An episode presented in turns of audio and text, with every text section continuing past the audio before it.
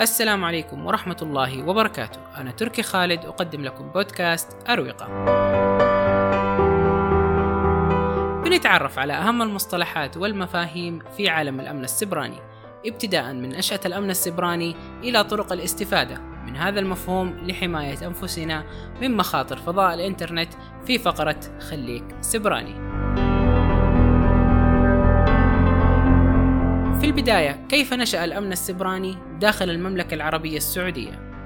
أنشئ بأمر ملكي كهيئة وطنية تسمى الهيئة الوطنية للأمن السبراني وترتبط بمقام خادم الحرمين الشريفين أيده الله وهي جهة الاختصاص والمرجع الوطني في تعزيز الأمن السبراني للدولة وحماية مصالحها الحيوية وأمنها الوطني والبنى التحتية الحساسة بها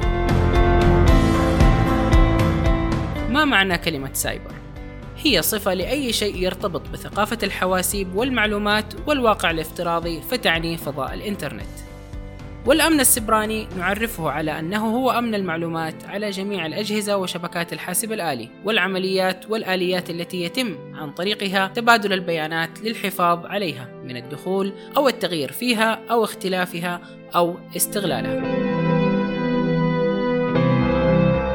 ويمثل مجال الأمن السبراني الجيل الخامس للحروب الحديثة بعد حروب البر والبحر والجو والفضاء الحقيقي ليس فقط الإنترنت وإنما جميع الشبكات المتصلة الأخرى مثل شبكة ال GPS وشبكة ال GSM